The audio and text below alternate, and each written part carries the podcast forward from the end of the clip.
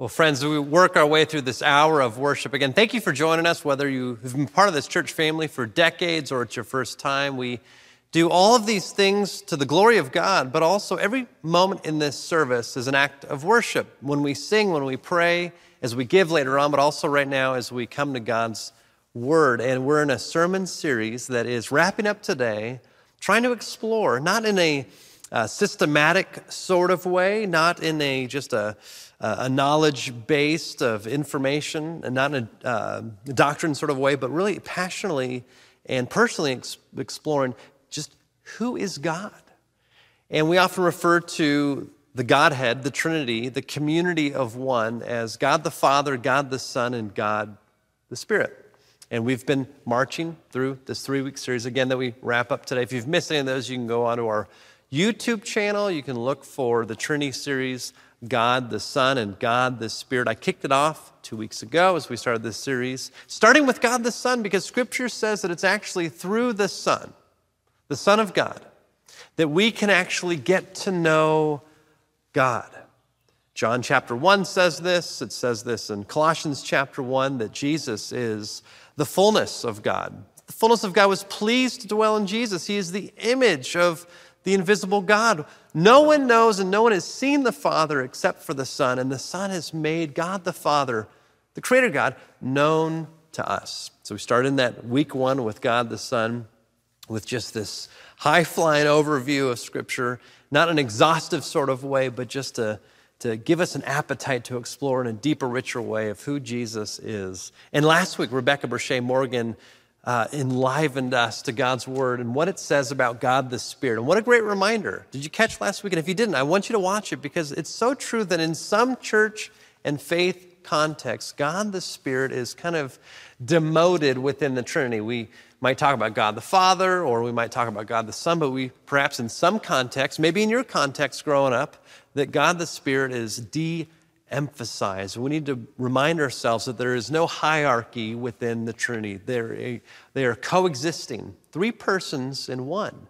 This remarkable truth that God doesn't shape, shift from one context or one era to the next, but somehow in this mysterious and beautiful but also intimate way, this community of one that invites us into a relationship with God through Jesus through the power of the Holy Spirit to be in relationship with God, the fullness of all that God is. So we wrap up today, which, by the way, if you are experiencing this live, it also happens to be Father's Day. Now, we were in some ways unintentional, but then intentional about this to line this up. We wanted to start with God uh, the Son, but as we get to God the Father, again, on this Father's Day, it's a great reminder that when we refer to, and as Scripture refers to God as Father, couple things here. Uh, that's not the only way that God is referred to, which we will unpack in this sermon, but also sometimes we can view God through an earthly lens of our experience, our understanding, our perspective of what a human father is. And so, in some ways, that can help, but in some ways, that can also hurt an accurate perspective of who God is. Let's say we grew up in a context where we had a God um, uh, perspective that was shaped by our earthly father in a negative way, where our earthly father, for example, uh, was just hard on us, that was constantly critiquing us. Uh, that was constantly uh, just never, never encouraging, uh, that perhaps was uh, never around, there was an absentee father. Uh, in some cases, when we have that experience hardwired into our human experience, hardwired into our, our DNA almost, can be, even if it's under the surface, a view or a reaction to God as Father that is influenced by our earthly experience. And as a result, sometimes we can read passages and not understand it through the lens of Jesus, but understand it through our human experience with our human fathers and we see passages where God corrects or disciplines, and we react and we, and we have a hard time not picturing God in the same way that we picture our Father that was hard on us. Or if we pray and we feel like we don't have God responding to us and not there and not present, we can't see. Perhaps if we had an absent Father, we can equate that not to the lens of Jesus, but also to have this experience, uh, co opt who God really is in our lives, and we can think that God is just another absentee father. So, what we want to do, most of all, is enlarge your heart, your mind, to see God in a greater way, as we've been talking each week, a more mysterious and majestic and awe inspiring sort of way that God becomes bigger in your mind's eye, but also at the same time draws closer because God, before the heavens and the earth were made, Scripture says that God longed to be in relationship with you and set into the motion in God's heart to make that a reality. So, why do we call God Father? When we see a lot of other titles throughout Scripture for God being very different. You have God the Creator, God the Provider, God the Sustainer, God the Savior, God the Redeemer. God is king, God is ruler, all, all these different things. Why do we refer to God as Father? Well, one of the reasons, and again, not to be exhaustive, we could spend years on this topic, but one of the reasons is that Jesus, God in the flesh, that we covered in the first week, whom has made God known to us, most frequently addressed God as Father when Jesus prayed to God. In fact, remember when the disciples they asked Jesus, Jesus, teach us how to pray. Now, I quickly want to say that they didn't ask that question because they were novices at praying. These are people that grew up in the Jewish faith. These are people who had grown up surrounded by prayer. Jewish people were a praying people. They had an entire book of the Bible, the Psalms that they prayed. They lived their lives praying. They had morning prayers, they had evening prayers. Prayer saturated every area of their life in the same way that we breathe and perhaps don't even realize how frequently we do it. In the ancient Jewish world, prayer was just as natural as breathing. As they grew up, no food passed their lips and ingested without them first praying, giving thanks to God. They knew how to pray in the best moments, they knew how to pray in the hard moments. They knew how to pray when there was loss. When you read the fullness of the Psalms, it covers the breadth and the depth and the height of human experience. In many ways, they prayed much better than most people pray today. So when they asked Jesus the question, teach us how to pray, they weren't novices. They weren't starting from scratch. But even in their rhythm of life that always included prayer, in their life of having that muscle built up in their life that was so part of who they were because they exercised their faith in prayer and communication to God. They saw in Jesus a way of praying that seemed foreign to them. Jesus constantly was saying, I have come to do the will of the Father. And when Jesus starts his prayer, responding to them, these people who were steeped in prayer, and he says, This is how you should pray Our Father. This prayer that begins with Our Father that we have become accustomed to would have been foreign for their ears. Because when you read throughout the Hebrew scriptures, in fact, there are actually very, very, very, very few references to God as Father. There's not a long laundry list of prayers that address God as Father in the Old Testament. In the Psalms, there's only one reference to God as Father, and it's not from the psalmist and it's in a prayer, but it's in reference to a king who references God as Father. And so, in so many ways, I, I want to pause here and for us to understand this truth that, that God the Father isn't something that has always been part of the natural expression of a prayer life of God's people beginning in Genesis throughout the entirety of the Hebrew Scriptures. And that's why Jesus is so key. Because Jesus reveals the fullness of who God is in ways that perhaps many millennia of faith among the Jewish people didn't quite catch. And yet, all throughout the Hebrew scriptures, there are little hints at, proofs of God's people relating to God as Father. Many commentators and scholars and historians have actually pointed out and have said, you know, it's interesting. When you study the the other religious beliefs and worldviews that exist in the ancient world. Uh, many of those ancient beliefs and religious systems and worldviews, for example, the, the Canaanite uh, belief system, that most of the, the Jewish people lived uh, in knowledge of or in the land of Canaan were surrounded by. And their belief system was this that there were many gods, and that those gods procreated and gave life to all of humanity. And so, in those cultish religions, uh, they viewed God as a father, in some cases, God as a mother. And we were, in a sense, God's progeny in those worldviews. And so there was this hesitance, many scholars believe, in the early Jewish faith to confuse God's people. And so, very rarely was there language of God as Father. There was prayer of God as provider, as creator, as sustainer, and yet, remarkably, Many names in the Old Testament actually are names that speak to God being Father. You've heard of the word uh, metaphor. There's another word, it's theophor. It is this idea that uh, we have an understanding of God through the words that we use. In the Hebrew language, again, language of the Old Testament, the, the word for father was Ab, A B, transliterated. And if you added an I at the end of it, A B I, Abi, uh, that was my father.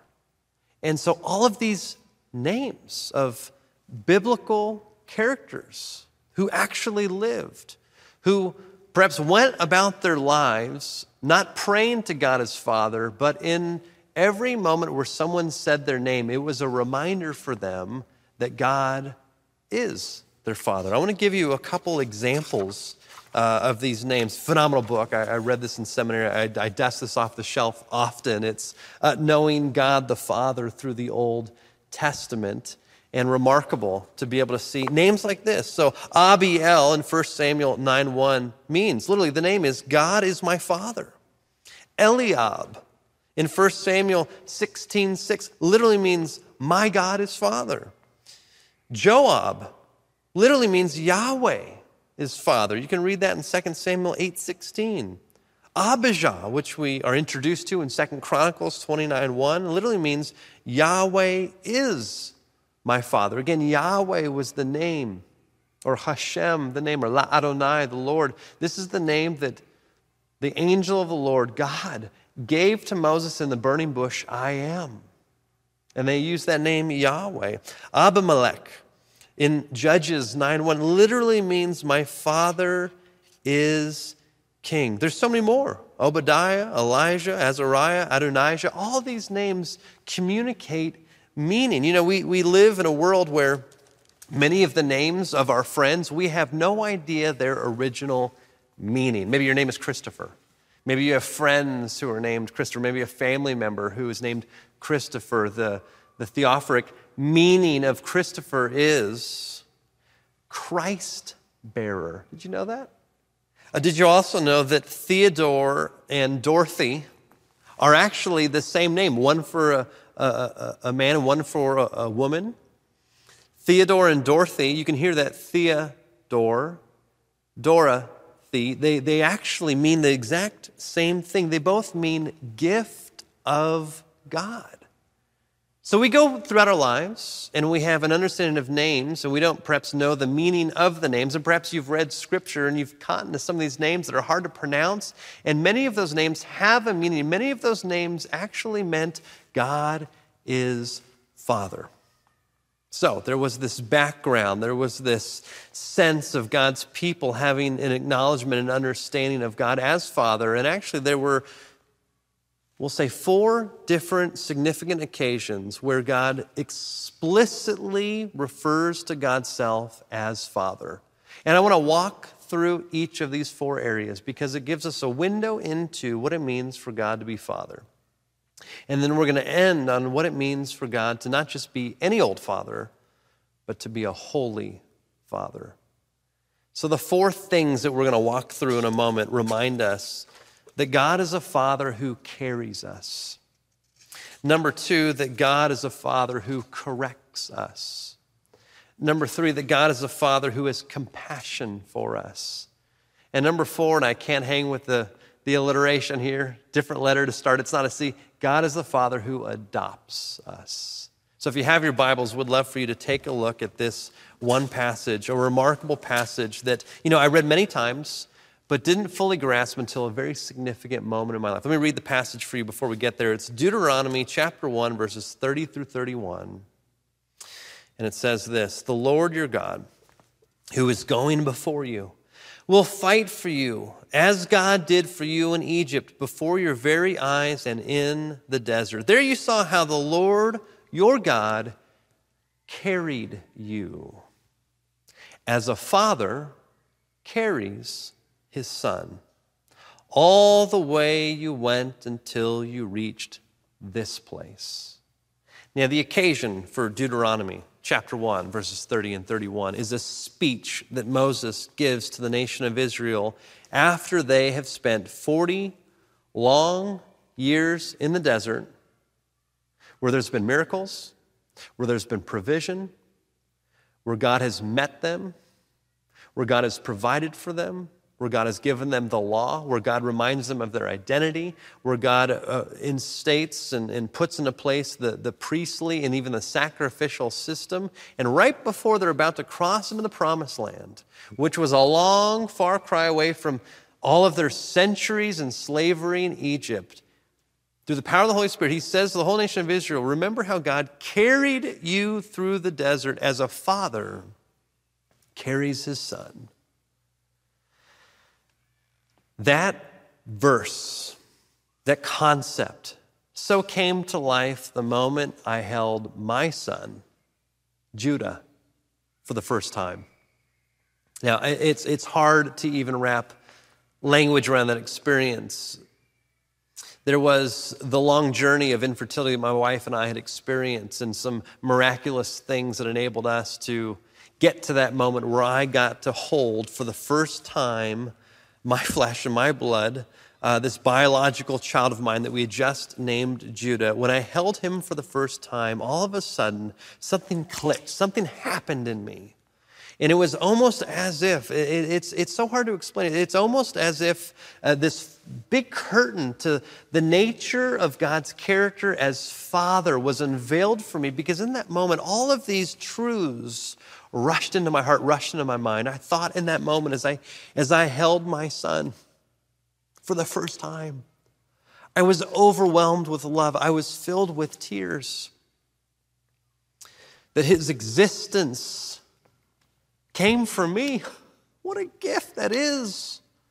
To know in that moment that there was this creative act that enabled this child to be born, to be carried in my hands in that moment. The remarkable thing is, I f- was filled with so much love for my son, and that was before he had done anything for me.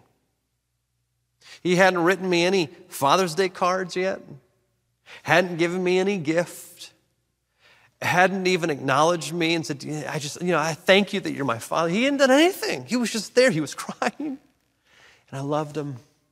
And in that moment, I, I, I realized he had no idea who I was. He had no concept of who I was. And yet I was filled with so much love for my son as I carried him. And it wasn't dependent upon his actions towards me. I loved him first before he could ever love me. I knew him before he ever knew me. I, I prayed for him and I longed for him even before he was created and even born, this remarkable experience personally unlocked this passage. That that experience is a, a sneak peek into the type of relationship that God longs for his people. That yes, every single human being on the planet has been made in the image of God. None of us exist apart from our Creator God. As we learned in the first week of the sermon series, who the agent of that creation, the catalyst for that creation is God the Son, the Word of God that speaks all things into existence, as we see in Genesis 2, that God fashions into and breathes life into these first humans. This remarkable, remarkable, mysterious, beautiful truth that no human being exists apart from God, that this truth, that we are not some cosmic accident, that there's no reason for our existence other than the intelligent, benevolent, loving, personal act of our Creator that longs to make God's self known to us most fully through Jesus, but also, as we discover here, to know that God longs to have a familial relationship with us. Now, what's remarkable, let me just pause here for a moment. There are a couple passages in the Hebrew scriptures that also speak to and give the image of God as mother. Now, before you call me a heretic, this is found in scripture. I'm just sharing with you what is shared in Isaiah. And the prophet Isaiah, inspired by the Holy Spirit, speaks about God uh, in the same way of, uh, of a woman who is pregnant with her child, and also in the same way of a, of a mother nursing her child. So, this complex, rich, beautiful imagery exists. As it says in Genesis 1 26 and 27, and God said, Let us make humankind in our image. And so God made them, male and female. God created them. And so, this, this beautiful picture which is us trying to put human language and God accommodating to us in human language for us to understand, says through Moses, the Lord your God carried you through the desert in the same way that a father carries a son. Friends, you need to know that your, your Creator longs to carry you and does carry you even if you don't know it.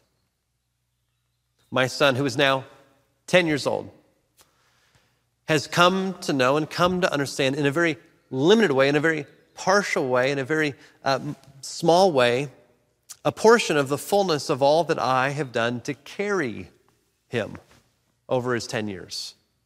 And so his sliver of knowledge of how I've carried him doesn't limit the actual fact of how I've carried him. And it's made me realize that though I might have a very small view of how God carries me through times of trial. I think about the time when my younger brother died of a drug overdose. When I think about that accidental moment that was so hard to get through, I look back on that moment and I did. I experienced God carrying me through it. I experienced God carrying my wife and I through that season of infertility. I realized that God carries me through the very difficult seasons of leading a church in Los Angeles in the 21st century, being faithful to God and God's call in my life and our life. God carries me through these seasons. I realize that God carries me even in the greatest moments and the beautiful moments of my life, but that is still just a sliver, very slice of all the ways in how God has carried me. And that I would in those moments have faith and believe and reflect.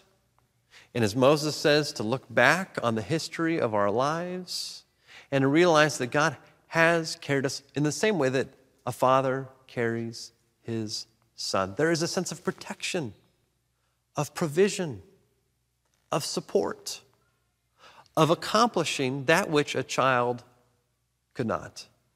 I was able in that moment to hand uh, my child to my wife, his mom. He wasn't able in his own strength to get to his mom. I had to literally carry him over. After that, I carried him over to the doctor. We carried him to his first uh, doctor's appointment. We carried him uh, to his car seat and then take him to his home. We carry him from place to place. In the same way, we don't have the strength to carry ourselves through life, and yet God says, I'm carrying you. Believe that. Trust in me on not only this day, on this Father's Day, but every day of your life. God, as our Father, carries us, but also God corrects us. We see throughout the, again, the, uh, the Hebrew scriptures that God is a God that loves us enough to step in and to course correct us, to instruct us, to, to not only prevent us from destruction, but also prevent us from destroying others, and to live a life that gets off track from the life that God longs for us. In many ways, when God corrects and when God instructs and when God disciplines, it's from a place of love. Again, that's why it's so important for us to never view God only through an earthly lens because sometimes in our lives we've perhaps we've experienced correction we've experienced instruction we've experienced discipline that doesn't come from a place of love but comes from a place of anger of frustration, bad temper. You see, God as Father, which we'll get to in a moment, as our Holy Father, is altogether different, who never corrects or instructs or disciplines us from a place of a bad temper, from anger, from frustration. It is all out of love. A passage that speaks to this, for example, is in uh, Deuteronomy uh, 8 2 through 5. Again, this is Moses speaking. He says this Remember how the Lord your God led you all the way in the desert these 40 years. This is the same speech that he gives to the nation of Israel after he just said, Remember how God carried you like a father carries his son? He continues on. Chapter 8 says, Remember how the Lord your God led you all the way in the desert these 40 years to humble you and to test you in order to know what was in your hearts.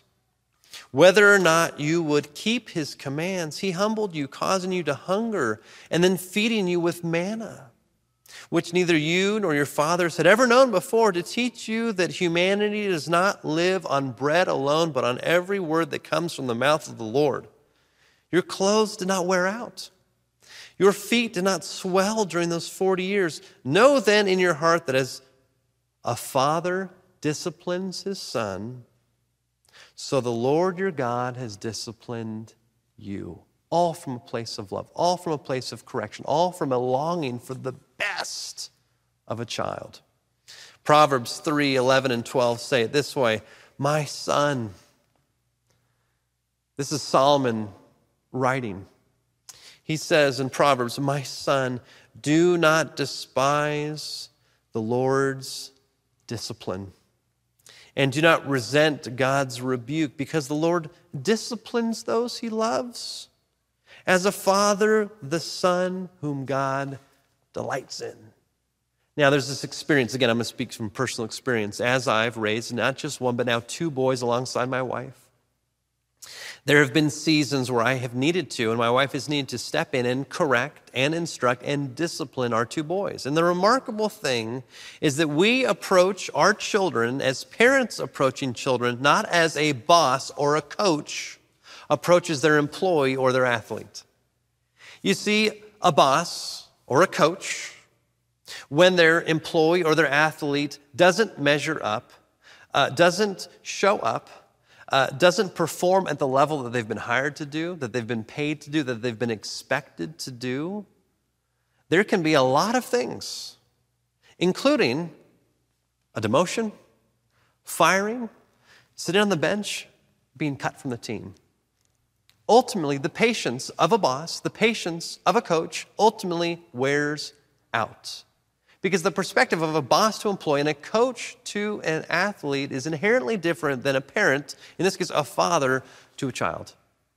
You see, when my boys, when they don't love one another and they hit one another and they treat each other, their mom, me, poorly, when they get wrapped up in things, same things that we as humans, as adults, we still get wrapped up into in those moments, my heart doesn't want to demote them to kick him out.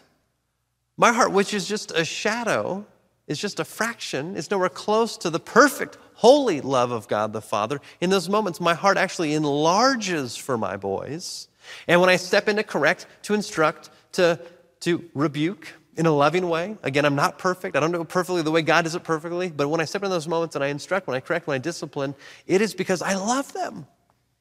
I know in that moment that I, I can see so much more for them. They can learn from my mistakes.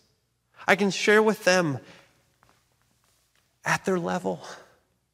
And I don't do this perfectly. Sometimes I can get frustrated. Sometimes it's temper. Sometimes I'm angry. And I have to be reminded that in those moments that I do this out of love. It would be unloving for me to just look the other way when my younger son hits my older son. Or when my older son takes something, rips it out of the hand of my younger son.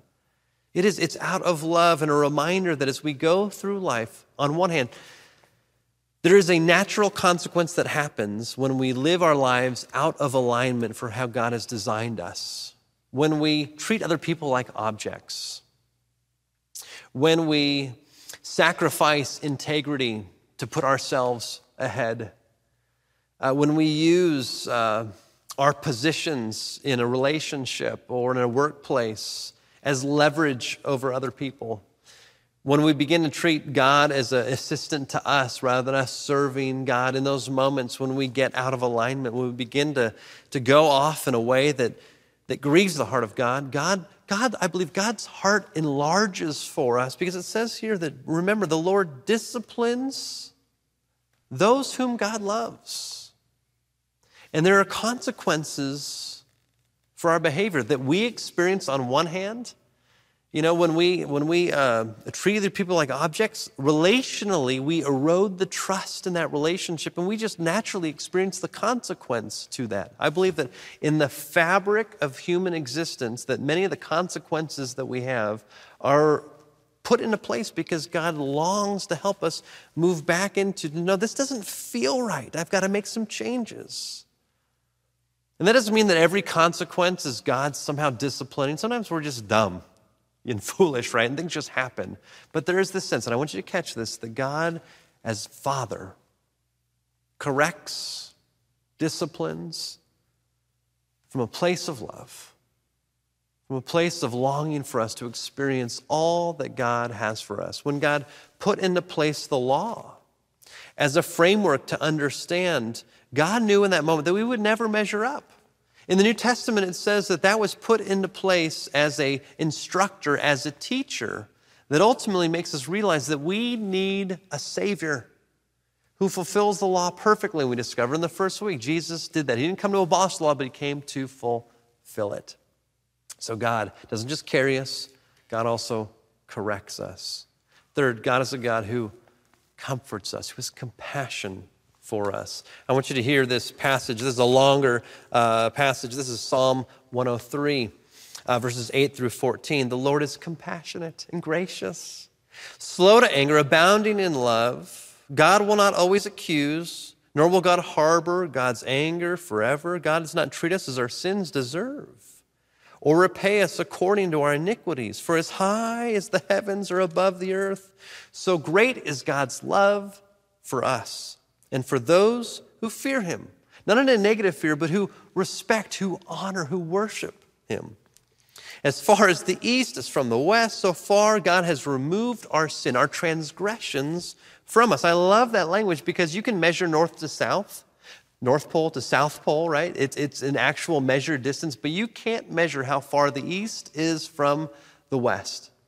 As you go along the equator, it never ends. And it's this image that was given in the ancient world without fully knowing the earth is round, that the Spirit of God spoke to that truth and said, as far as infinity is, God removes from you your sins. That's how much God loves you as a father, has compassion for his children. So the Lord has compassion on those who fear God. For God knows how we are formed. God remembers that we originally are from dust. Gives us life. He meets us in the midst of our heartache.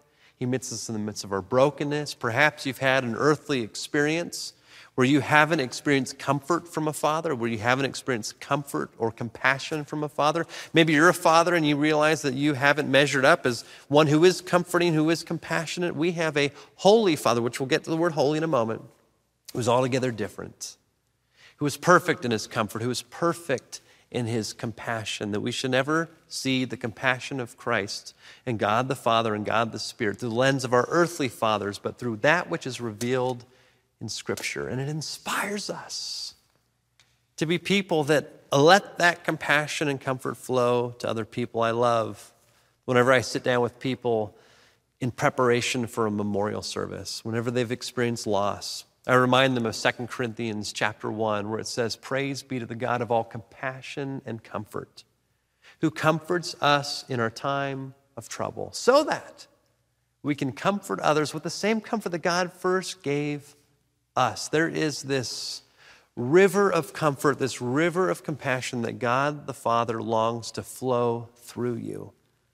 We're not called to be reservoirs that just take it in and hold it up for ourselves but that as we receive God's compassion and His comfort in ways that we're not even fully aware of, sometimes God brings that comfort and compassion through people.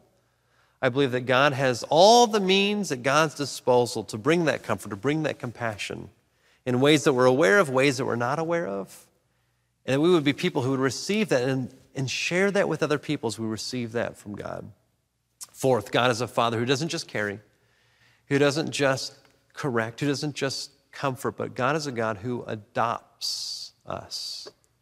Remarkable language here as we get into this passage that is found in Psalm 27, verses 9 through 10.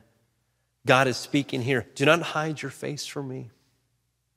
Do not turn your servant away in anger. You have been my helper. Do not reject me or forsake me, O God, my Savior. And this is the psalmist speaking Though my father and mother forsake me, the Lord will receive me.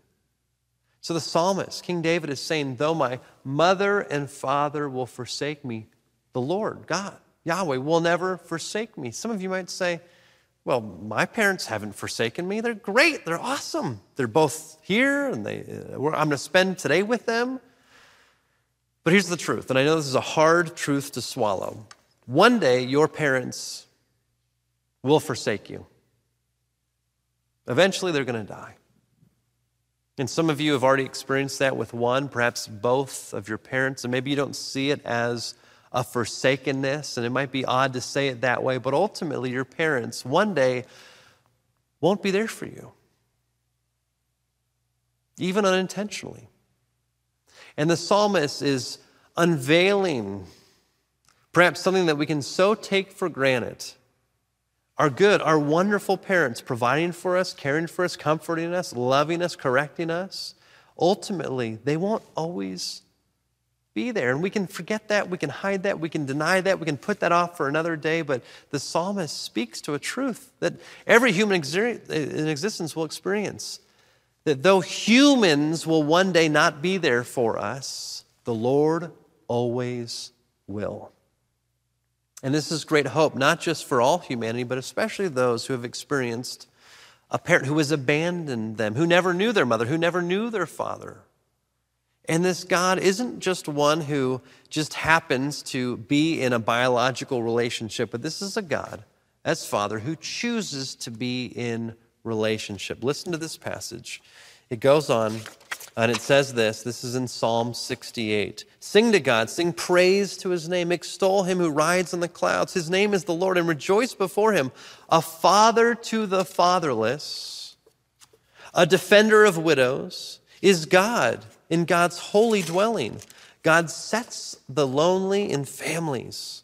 God leads forth the prisoners with singing, but the rebellious live in a sun scorched land. You need to know that in the ancient world, your security, your life, your value came from your family of origin. And people who were fatherless in an ancient world often ended up with nothing.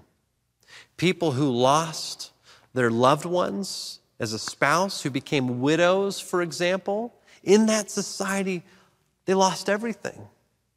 And there was great hope in the ancient world when this truth was shared that God reveals God's self as one who comes to the fatherless, the one whom society has forgotten about, who doesn't have a family to protect, to provide, to care for, to nurture, to instruct.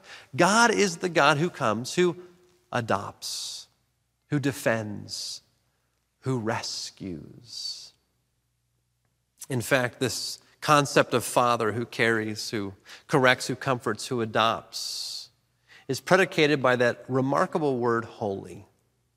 You know, we refer to our Father as a holy Father. I love this word holy. You've heard me preach on it before. I'll just go very quickly. The word holy means a number of things, but it means altogether set apart, altogether unique, altogether incomparable. It's not really accurate to say that holy means moral. Because in the Hebrew scriptures, it talks about ground being holy. How could ground be moral? It talks about clothes in Leviticus being holy. How could clothes be moral? It talks about utensils that we might eat or utensils that we might write with as being holy, but how could inanimate objects be moral?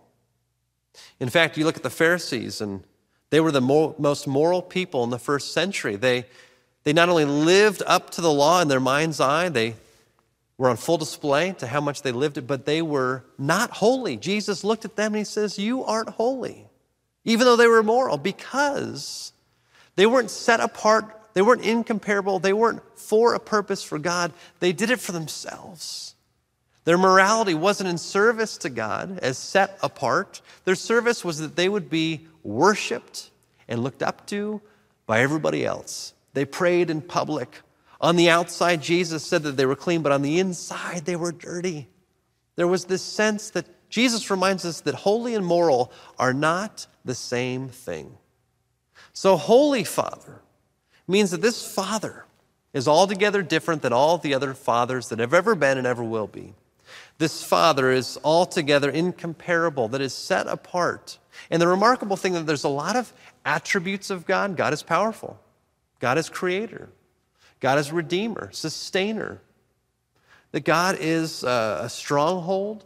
On and on, all these titles of who God is. But the fact is, is that when the angels praise God, and they don't say beautiful, beautiful, beautiful. They don't say powerful, powerful, powerful.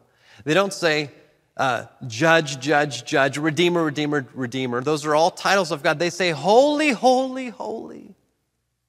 In fact, the holiness, the set apartness, the uniqueness of God is the thing that is the definer of all the other attributes of God constantly throughout the Hebrew scriptures. God reveals God's self, saying, There is no other God like me.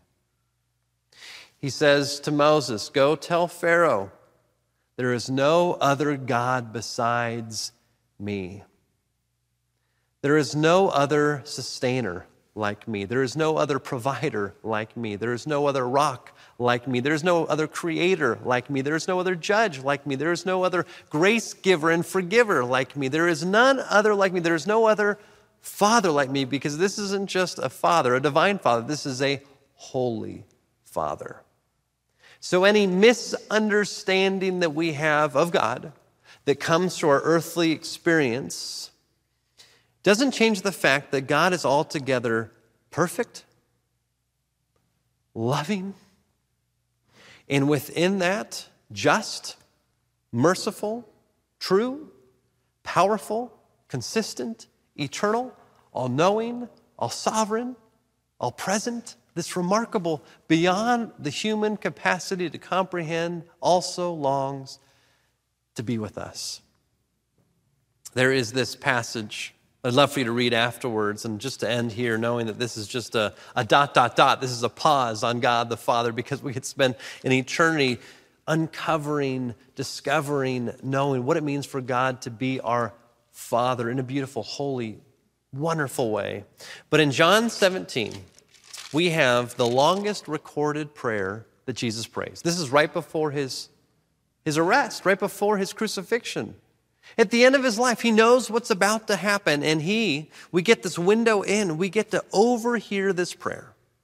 And I read a commentary recently, and I never considered this before, that how significant that in the longest prayer that we get of Jesus in the New Testament, in the scriptures, is in many ways simply just a conversation within the Godhead. You see, God the Son, fully God, is praying to God the Father, fully God. That's a better way to look at it rather than a human being praying to a God. This is a conversation, this is a prayer that God is having within the Godhead. Within the tree, there is a conversation happening. The last lengthy conversation that we see in Scripture right before Jesus dies. And what does Jesus talk about? He talks about you and me. We get to overhear the thing that matters most to not only God the Son, but God the Father, because this is the reason why God the Father sent God the Son. It was for you and for me. Without reading the whole thing, I just want to pick some selected parts out of this. Jesus starts in John 17, 1. After Jesus had spoken these words to his disciples, he looked up to heaven and said, His disciples get to overhear this, and he says, Father, the hour has come. Glorify your Son so that the Son may glorify you, since you have given him authority over all people to give eternal life to all whom you have given him. And this is eternal life that they may know you Eternal life isn't just getting to get to heaven one day, to live in the clouds, as, as has been popularly said. No, no. Heaven, eternity, all of it is simply knowing God. Where Jesus went, he says, The kingdom of God is at hand. The, the, the, Our Father who art in heaven, hallowed be thy name. Thy kingdom come, thy will be done on earth as it is in heaven. You can experience eternity right now, right here, because of what Jesus came to do and what Jesus accomplished. He says, Eternal life is that they may know you, the only true God. Because, God, you are holy. And Jesus Christ, whom you have sent. I glorified you on earth by finishing the work that you gave me to do. So now, Father, glorify me in your presence with the glory that I had in your presence before the world existed. It reminds us that Jesus is uncreated, He is eternal. And He goes on and on and on and prays for His disciples. And not just His disciples back then, but He prays for people throughout all of human history that they would come to know God the Father and God the Son and God the Spirit. And I'd love for you to read John 17. And he prays in this beautiful picture of this relationship. He ends with John 17, 25, righteous Father. Some translations say, Holy Father, the world does not know you, but I know you. And these, my disciples, they know you, and they know that you have sent me. I made your name known to them, and I will make it known so that the love with which you have loved me may be in them and I in them. As we wrap up this sermon series on the Trinity of God the Son, God the Spirit, of God the Father, this community of one that has existed for all of eternity, Jesus' prayer, the last thing that he prays in a significant and a lengthy way that they overhear is all about you, all about me, experiencing what it means to intimately be in that community of one. He says, God, I pray that they would know you, that I would be in them, and that they would be in us. And the remarkable thing is that after Jesus was crucified, after he rose from the grave, after he sent in the hand of the Father, he gave the Holy Spirit, as it says in the New Testament. The Spirit that God has given us gives us a spirit not of slavery, but a spirit of adoption, where we can cry out to God, Abba, Father. That word Abba is an Aramaic term. It is the most intimate phrase in the Aramaic language of a relationship of a child to a father. That's the type of intimacy that the Spirit of God enables us to have through faith and trust in Jesus Christ.